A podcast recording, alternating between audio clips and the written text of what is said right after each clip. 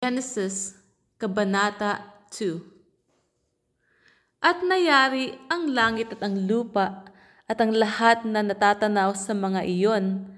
At nang ikapitong araw ay nayari ng Diyos ang kaniyang gawang ginawa at nagpahinga ng ikapitong araw sa madlang gawa niyang ginawa.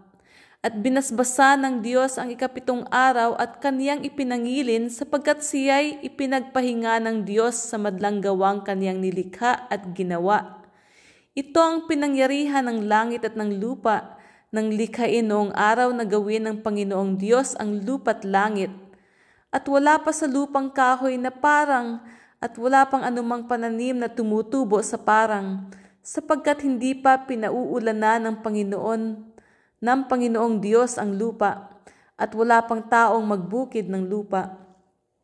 Ngunit may isang ulap na napaitaas buhat sa lupa at dinilig ang buong ibabaw ng lupa.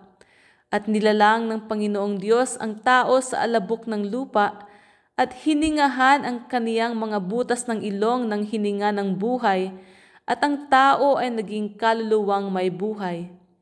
At naglagay ang Panginoon ng isang halamanan sa Eden sa dakong silanganan at inilagay niya roon ang taong kanyang nilalang. At pinatubo ng Panginoong Diyos sa lupa ang lahat na punong kahoy na nakalulugod sa paningin at mabubuting kainin. Gayon din ang punong kahoy ng buhay sa gitna ng halamanan at ang punong kahoy ay ng, pag, ng pagkakilala ng mabuti at masama. At may isang ilog na lumabas sa Eden na dumilig sa halamanan at mula rooy na bahagi at nagapat na sanga. Basahin ko ulit. At may isang ilog na lumabas sa Eden na dumilig sa halamanan at mula rooy na bahagi at nag-apat na sanga. Ang pangalan ng una ay Pison na siyang lumiligid sa buong lupain ng Havila na dooy may ginto. At ang ginto sa lupang yaoy mabuti mayroon din namang doong bidelyo at batong onyx. At ang pangalan ng ikalawang ilog ay Gihon, na siyang lumiligid sa buong lupain ng Cush.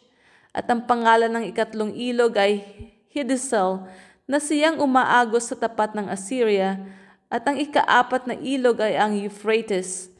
At kinuha ng Panginoong Diyos ang lalaki at inilagay sa halamanan ng Eden upang kaniyang alagaan at ingatan.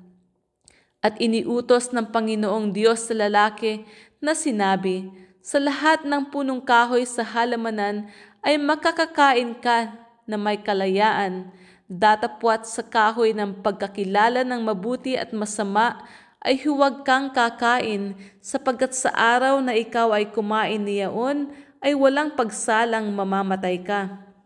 At sinabi ng Panginoong Diyos, Hindi mabuti na ang lalaki ay mag-isa siya'y ilalalang ko ng isang katulong niya. At nilalang ng Panginoong Diyos sa lupa ang lahat ng hayop sa parang at ang lahat ng ibon sa himpapawid at pinagdadala sa lalaki upang maalaman kung anong itatawag niya sa mga iyon. At ang bawat itinawag ng lalaki sa bawat kinapal na may buhay ay yaon ang naging pangalan ni yaon. At pinanganlan ng lalaki ang lahat ng mga hayop at ang mga ibon sa himpapawid at ang bawat ganid sa parang datapwat sa lalaki ay walang nasumpungang maging katulong niya. At hinulugan ng Panginoong Diyos ng, ng di kawasang himbing ang lalaki at siya'y natulog at kinuha ang isa sa kaniyang mga tadyang at pinagpahilom ang laman sa dakong yaon. At ang tadyang na kinuha ng Panginoong Diyos sa lalaki ay ginawang isang babae at ito'y dinala niya sa lalaki. At sinabi ng lalaki, Ito nga'y buto ng aking mga buto at laman ng aking laman. Siya'y tatawaging babae sapagkat sa lalaki siya kinuha. Kaya't iiwan ng lalaki ang kaniyang ama at ang kaniyang ina at makikipisan sa kaniyang asawa at sila'y magiging isang laman at sila'y kapwa hubad, ang lalaki at ang kaniyang asawa at sila'y hindi nagkakahiyaan.